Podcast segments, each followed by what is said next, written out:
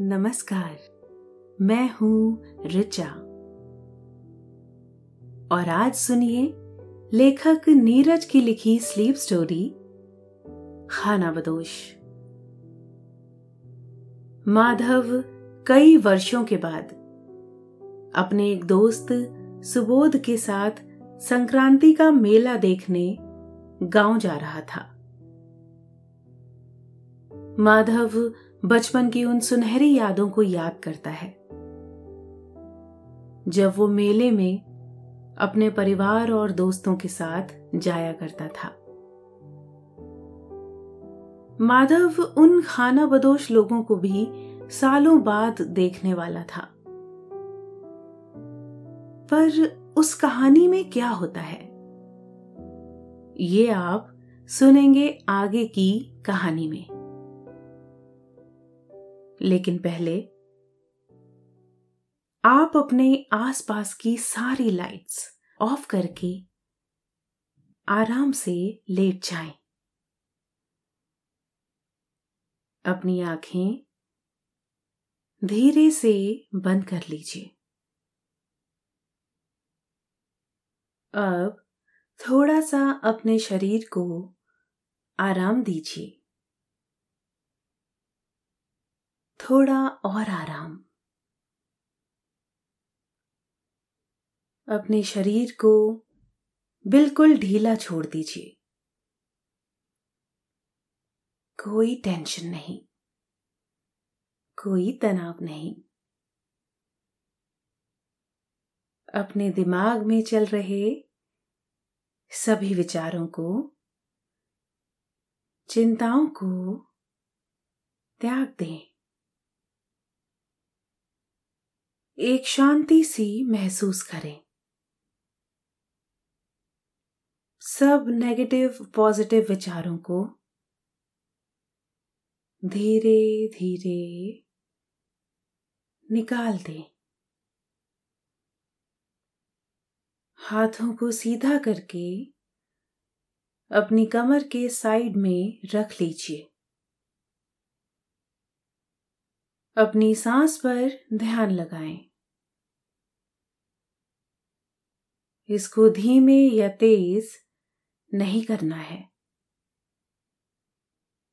बस ध्यान देना है कि कैसे वो आपके नाक गले में होते हुए आपके अंदर प्रवेश कर रही है। और कैसे वो आपके गले और नाक के माध्यम से वापस निकल रही है। मन शांत। एकदम शांत होता जा रहा है। आप बहुत अच्छा महसूस कर रहे हैं। खुद को काफ़ी हल्का फील कर रहे हैं। सब तरफ़ शांति ही शांति है। सुकून है। खामोशी है। दोस्तों, अब से आप bed time stories guided meditation relaxing music इन सब का आनंद नींद ऐप पर ही उठा सकते हैं। इसके साथ ही नींद ऐप और वेबसाइट पर आप नए स्लीप प्रोडक्ट्स जैसे sleep gummies milk mix sleep tea इन सब की जानकारी पाएँ। इन प्रोडक्ट्स की आपको ना ही कोई आदत लगेगी और ना ही इनसे कोई साइड इफेक्ट्स होंगे, बल्कि ये प्रोडक्ट्स आपको तुरंत अच्छी नींद लाने में मदद करेंगे और आपका स्लीप एक्सपीरियंस बेहतर बनाएँगे। माधव आठ वर्षों के बाद कोलकाता के गंगानगर शहर में संक्रांति का मेला देखने जा रहा था। वो मेले के उन पुराने दिनों को याद करके बहुत उत्साहित होता है। जब वो अपने परिवार और दोस्तों के साथ मेले में जाया करता था, जहाँ पर बहुत सारी सजी हुई दुकानें, खिलौने बड़े बड़े झूले अलग अलग किस्म के पकवान और बहुत सारे करतब दिखाने वाली मंडलियाँ वहाँ होती थी, जिसको देखने के लिए लोगों की भीड़ वहाँ पर उमड़ी रहती थी। और मेले में उसका पूरा दिन कब बीत जाता था? पता ही नहीं चलता था। ये सब सोचते हुए माधव दफ्तर का काम जल्दी खत्म करने की कोशिश करता है। क्योंकि हाई स्कूल के बाद उसे कॉलेज की पढ़ाई करने के लिए घर से दूर शहर जाना पड़ा था। और इसी शहर में उसे अपनी पहली नौकरी भी मिली थी। जिसके बाद वो और ज़्यादा व्यस्त हो गया था। पर एक सुबह, जब वो रोज़ाना की तरह नाश्ते के वक्त अखबार पढ़ रहा होता है तो उसे इस मेले की जानकारी मिलती है। वो बहुत खुश हो जाता है। और इस बार मेले में जाने का निश्चय कर लेता है। माधव अपने कॉलेज के दोस्त सुबोध को भी अपने साथ लेकर जा रहा था। जिसने इससे पहले संक्रांति का मेला कभी नहीं देखा था। और जैसे जैसे मेले में जाने के दिन नज़दीक आ रहे थे, वैसे ही माधव भी बहुत उत्साहित हो रहा था। ये वही खुशी और उत्सुकता के भाव थे, जो उसके मन में मेले का नाम सुनकर बचपन में आते थे। तब भी वो बेसब्री से इस दिन का इंतज़ार किया करता था। और आखिरकार वो दिन भी आ ही जाता है। जब वो दोनों मेले के लिए गंगानगर शहर जा रहे थे। उनकी ट्रेन सुबह छह बजे की थी। इसलिए वो दोनों सुबह उजाला होने से पहले ही अपने घर से निकलकर एक टैक्सी से रेलवे स्टेशन की तरफ़ चल पड़ते हैं। उस वक्त सड़कें एकदम खाली होती हैं और सूर्योदय भी नहीं हुआ होता। रात का हल्का हल्का अंधेरा अब भी हर तरफ़ फैला हुआ होता है। वो दोनों ही खामोशी से खिड़की के बाहर देख रहे होते हैं। और सुबह के समय खिड़की से आ रही तेज ठंडी हवाएँ उनके चेहरे पर पड़ रही थी तो उन दोनों को ही बहुत अच्छा लग रहा था। माधव खिड़की से अपना हाथ बाहर की ओर निकालता है।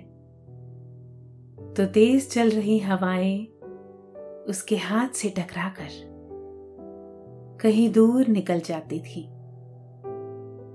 और कुछ ही देर में उनकी टैक्सी रेलवे स्टेशन पर पहुँच जाती है।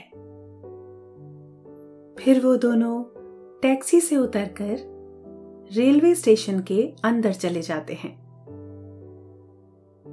सुबह के वक्त वहाँ ज़्यादा लोग नहीं होते।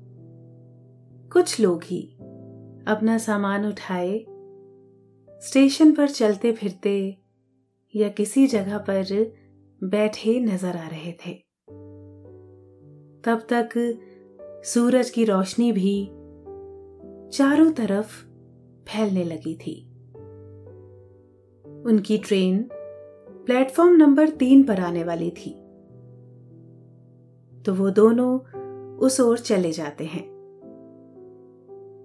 और कुछ ही देर में एक ट्रेन तेज हॉर्न के साथ प्लेटफॉर्म पर आकर खड़ी हो जाती है। और लोग अपने सामान के साथ उसमें चढ़ने लगते हैं। कुछ देर तक ऐसे ही भीड़ भाड़ ट्रेन के अंदर रहती है। सभी लोग अपनी सीट ढूँढने में व्यस्त होते हैं। माधव और सुबोध भी अपनी सीट पर जाकर बैठ जाते हैं। और कुछ ही मिनटों बाद ट्रेन चलने लगती है। और धीरे धीरे स्टेशन पीछे छूट जाता है और बाहर के दृश्य बदलने लगते हैं। सुबोध अपने बैग से शरद चंद्र चट्टोपाध्याय का उपन्यास परिणीता सफ़र में पढ़ने के लिए निकाल लेता है। और माधव ट्रेन की खिड़की से बाहर की ओर देख रहा होता है। और ट्रेन भी अब पहले से तेज चलने लगती है। बाहर के दृश्य इतनी तेज़ी से बदलते हैं, जिससे माधव चाह कर भी। उन दृश्यों को अपनी आँखों में कैद नहीं कर पाता।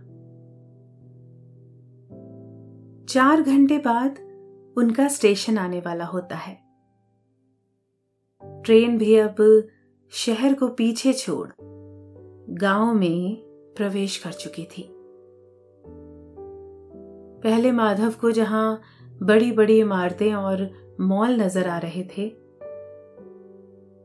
वहीं अब उसे दूर दूर तक फैले खेत खलिहान दिखाई दे रहे थे।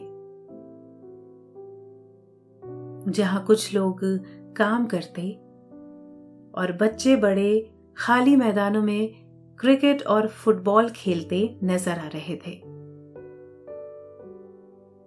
वो भी बचपन के उन पुराने दिनों को याद करता है।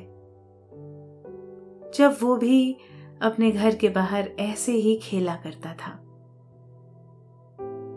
कुछ देर तक वो ऐसे ही बाहर देखता रहता है। कुछ घंटों के बाद जब उनका स्टेशन आ जाता है तो उनकी तरह ही मेला देखने वाले बहुत से लोग ट्रेन से उतरने लगते हैं। और देखते ही देखते आधी ट्रेन खाली हो जाती है। और ट्रेन बाकी बचे हुए मुसाफिरों के साथ फिर अपनी मंजिल की तरफ़ बढ़ जाती है। माधव और सुबोध को स्टेशन से निकलकर और भी ज़्यादा भीड़ दिखाई देती है। वो दोनों वहाँ से मेले में जाने वाली एक गाड़ी में बाकी लोगों के साथ बैठ जाते हैं। सुबोध शहर से दूर किसी गाँव में ऐसे पहली बार आया था। वो गाड़ी में बैठे हुए बाहर की हर एक चीज़ को बड़े ध्यान से देख रहा था। उसको ये जगह शहर से बिल्कुल ही अलग लगती है। क्योंकि यहाँ सालों पुराने घर और पेड़ उसे दिखाई देते हैं। कुछ घर और दुकानें तो उसे ऐसी भी दिखाई देती हैं, जो सौ वर्षों से भी अधिक पुराने थे। सुबोध को कुछ ऐसे भी घर दिखे थे, जिनके घर के आँगन में ही नीम और आम के पेड़ लगे हुए थे। और शहर की तरह यहाँ ज़्यादा लोग बाग नहीं नज़र आ रहे थे।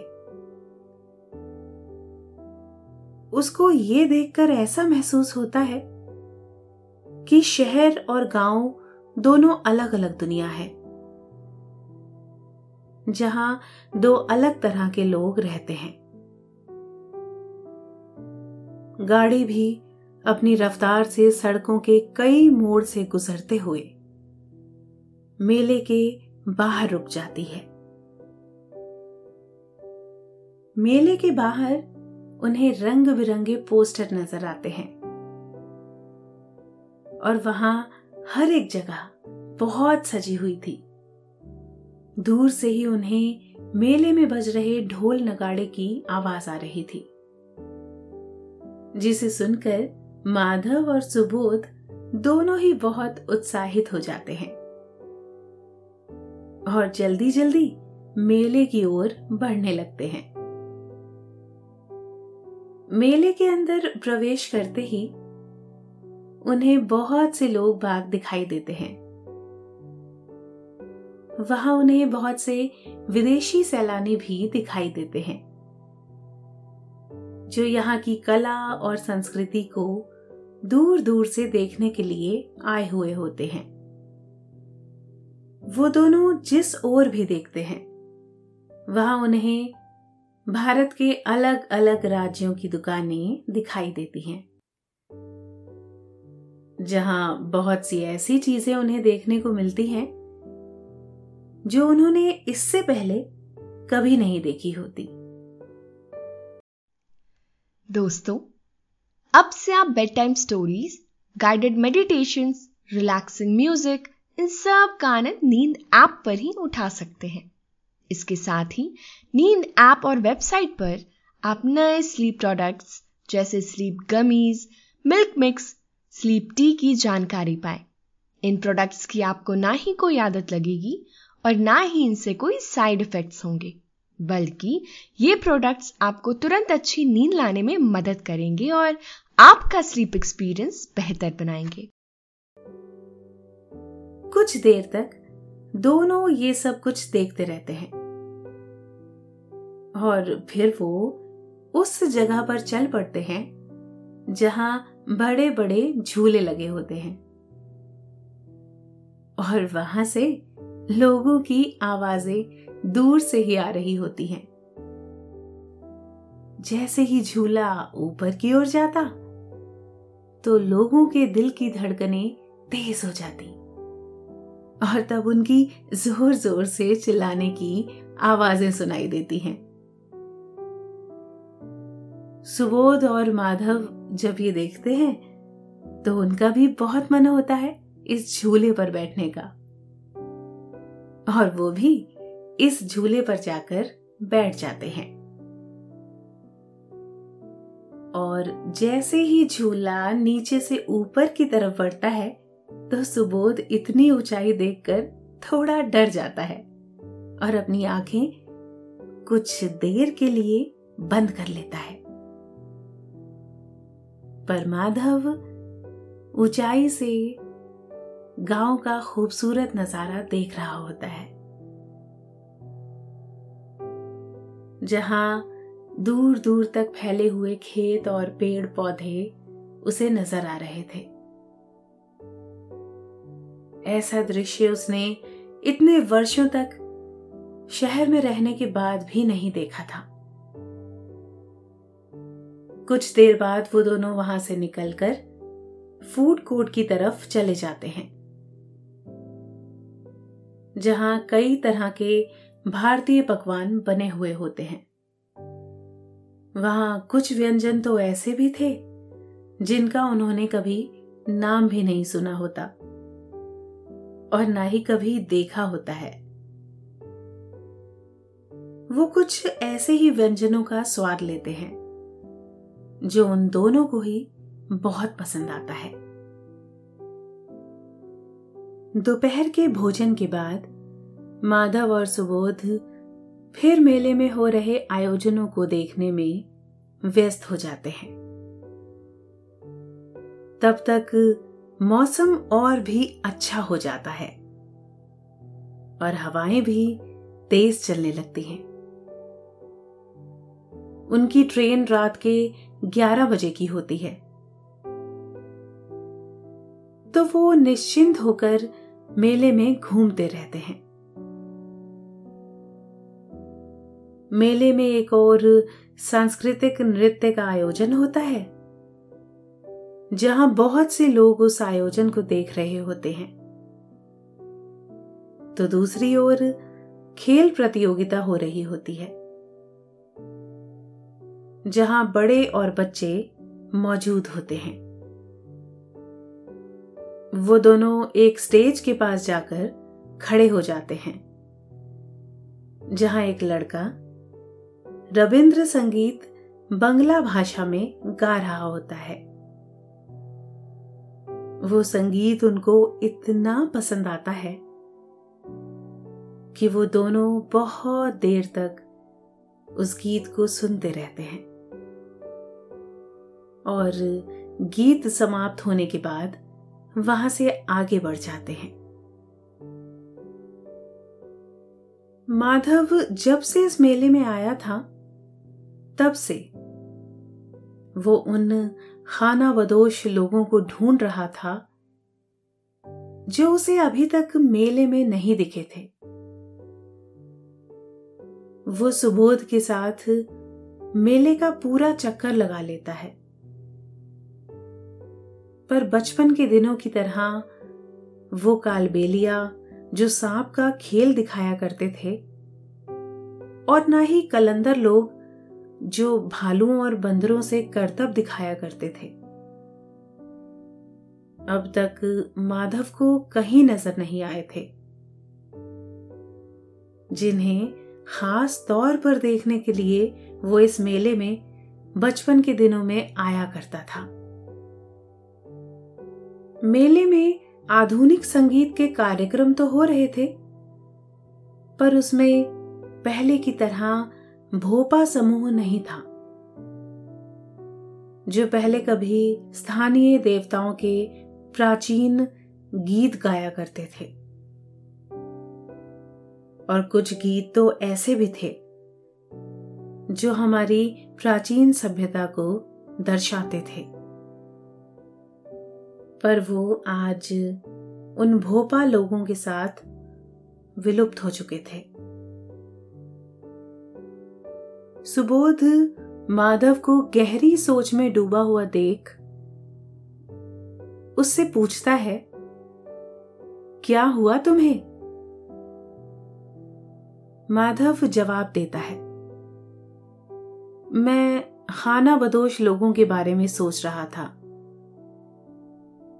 सुबोध कहता है, उनके बारे में तुम क्या सोच रहे हो अभी? माधव कहता है।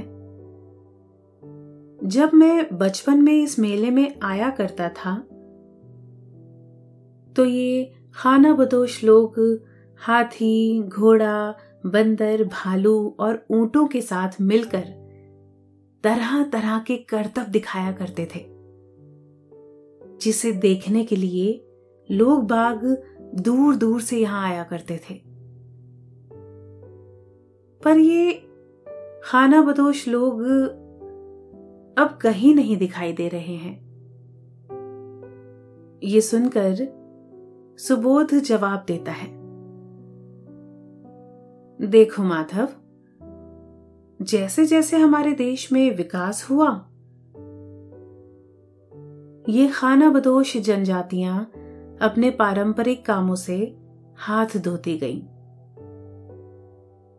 और रेडियो, टीवी, मोबाइल और इंटरनेट के आने से मनोरंजन के लिए किसी के पास भी जादू दिखाने वाले, नाटक वाले समूह और कलंदरों को देखने के लिए समय ही नहीं रहा।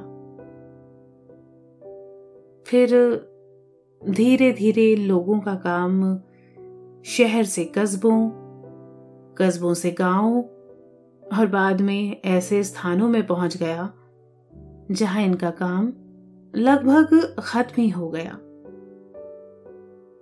और फिर अब इन खाना बदोश लोगों ने भी समय के साथ दूसरे नए काम करना शुरू कर दिए हैं। माधव, ये बात सुनकर कुछ देर खामोश हो जाता है और सुबोध से कहता है तुम ठीक कहते हो। समय के साथ बहुत कुछ अपने आप बदल जाता है। और वो दोनों चलने लगते हैं। कुछ दुकानों के बाद उन्हें खिलौनों की कतार से लगी बहुत सी दुकानें दिखाई देती हैं, जहाँ बहुत सारे बच्चे और उनके माता पिता होते हैं। जो तरह तरह के खिलौने खरीद रहे होते हैं। कोई बच्चा बंदूक ले रहा होता है तो कोई टेडी बियर या फिर रिमोट से चलने वाली गाड़ियाँ। पर माधव को कहीं भी मिट्टी से बने खिलौने नहीं दिखाई देते। जो पहले कभी कुछ बंदा समुदाय के लोग अपने हाथों से बनाया करते थे, जिसमें उनका हुनर दिखाई देता था। पर अब तो हर जगह प्लास्टिक के ही खिलौने उसे नज़र आ रहे थे। और अब धीरे धीरे शाम होने लगी थी और सूर्यास्त होने वाला था। हर तरफ़ दिन के उजाले की जगह, रात का धीमा धीमा अंधेरा फैलने लगा था। तब तक मेले में हर तरफ़ लाइट्स जल चुकी थीं।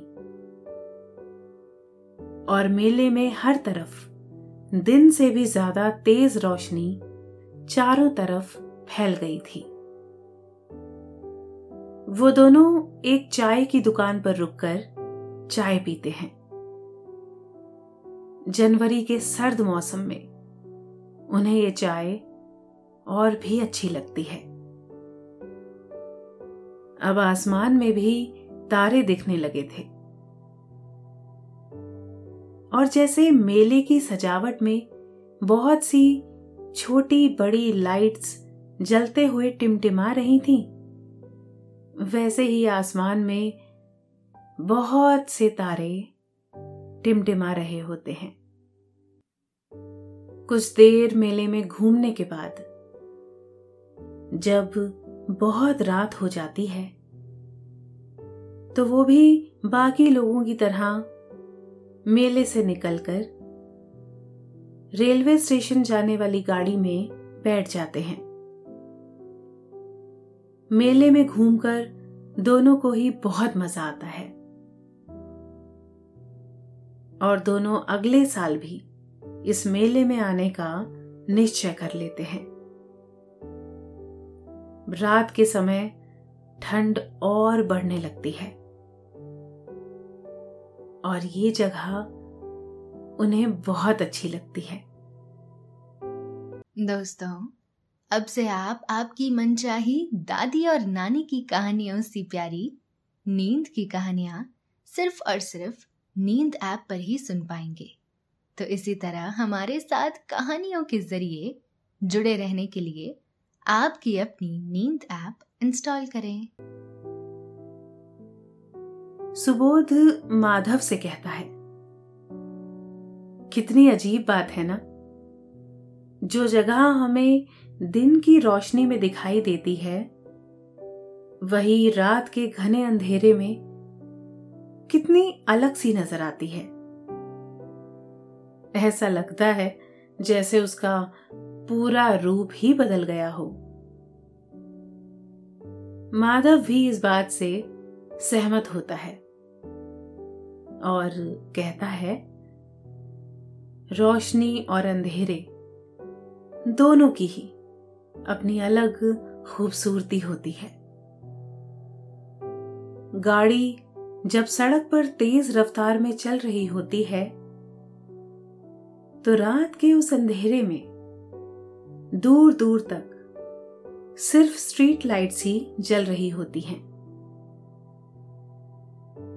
जो दूर से देखने पर, उन्हें किसी सितारों से कम नहीं लगती। गाड़ी कुछ ही देर बाद उन्हें फिर उसी रेलवे स्टेशन पर छोड़ देती है। पर इस समय यहाँ दिन की तरह ज़्यादा लोग नहीं होते। वो स्टेशन काउंटर से अगरतला की दो टिकट लेकर प्लेटफॉर्म की तरफ़ चले जाते हैं। अगरतला जाने वाली ट्रेन के आने में दस मिनट का वक्त होता है। तो वो दोनों एक खाली बेंच पर जाकर बैठ जाते हैं। दोनों ही घूम फिरकर बहुत थक जाते हैं। फिर भी उनका मेले से आने का मन नहीं हो रहा था।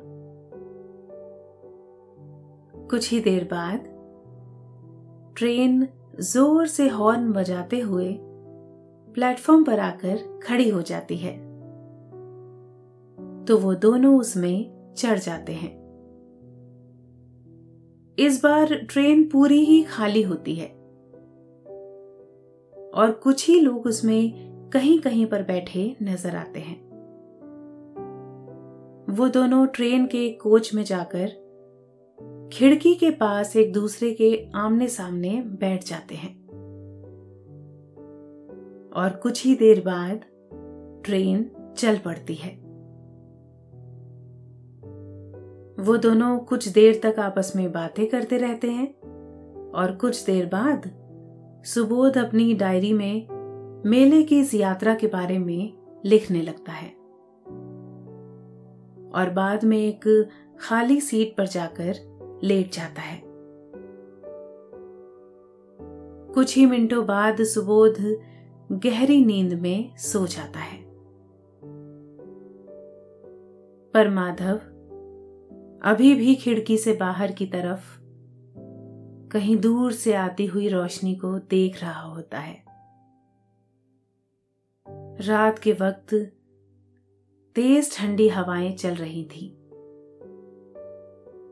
और ट्रेन के पहियों से आती आवाज़ उन तेज हवाओं की ध्वनि से मिलकर माधव के कानों में एक धुन की तरह सुनाई दे रही थी। अगरतला स्टेशन आने में अभी बहुत वक्त बाकी था। वो भी खिड़की के पास अपना सर रखकर उन खाना बदोश लोगों के बारे में सोचते सोचते गहरी नींद में सो जाता है। और ट्रेन रात के अंधेरे में अपनी गति से चलती रहती है। तो दोस्तों, अभी आपने एक प्यारी सी कहानी खाना बदोश, सुनी है। आशा है आपको आज की कहानी अच्छी लगी होगी। अब आपके सोने का वक्त हो गया है। निंदिया रानी बहुत चुपके से, आपके सिरहाने आकर बैठ गई हैं। वो हौले हौले आपकी पलकों को सहला रही हैं। आपकी पलकें बोझिल होती जा रही हैं। नींद आपकी आँखों में भरती जा रही है। धीरे धीरे आप पर नींद की खुमारी छाती जा रही है।